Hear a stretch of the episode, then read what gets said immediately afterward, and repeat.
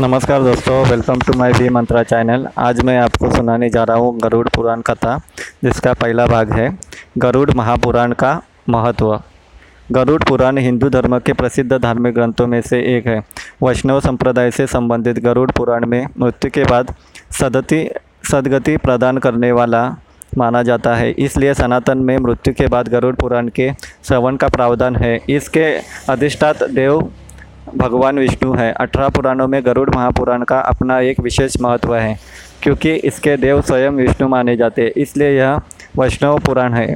गरुड़ पुराण के अनुसार हमारे कर्मों का फल हमें हमारे जीवन में तो मिलता ही है, परंतु मरने के बाद भी कार्य का अच्छा बुरा फल मिलता है। इसी वजह से इस ज्ञान को प्राप्त करने के लिए घर के किसी सदस्य की मृत्यु के बाद का अवसर निर्धारित किया गया है, ताकि उस समय हम जन्म मृत्यु से जुड़ी सभी सत्य जान सके और मृत्यु मृत्युवश बिछड़ने वाले सदस्य का दुख कम हो सके।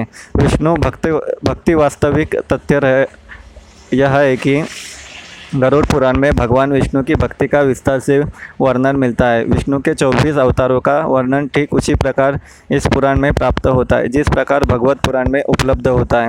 आरंभ में मनुष्य सृष्टि की उत्पत्ति, ध्रुव चरित्र और बारह आदित्यों की कथा प्राप्त होती है। उसके उपरांत सूर्य और चंद्र ग्रहों के मंत्र, शिव पार्वती मंत्र, इंद्र से संबंधित मंत्र, देवी सरस्वती के मंत्र और नौ शक्तियों के विषय में विस्तार से बताया गया है।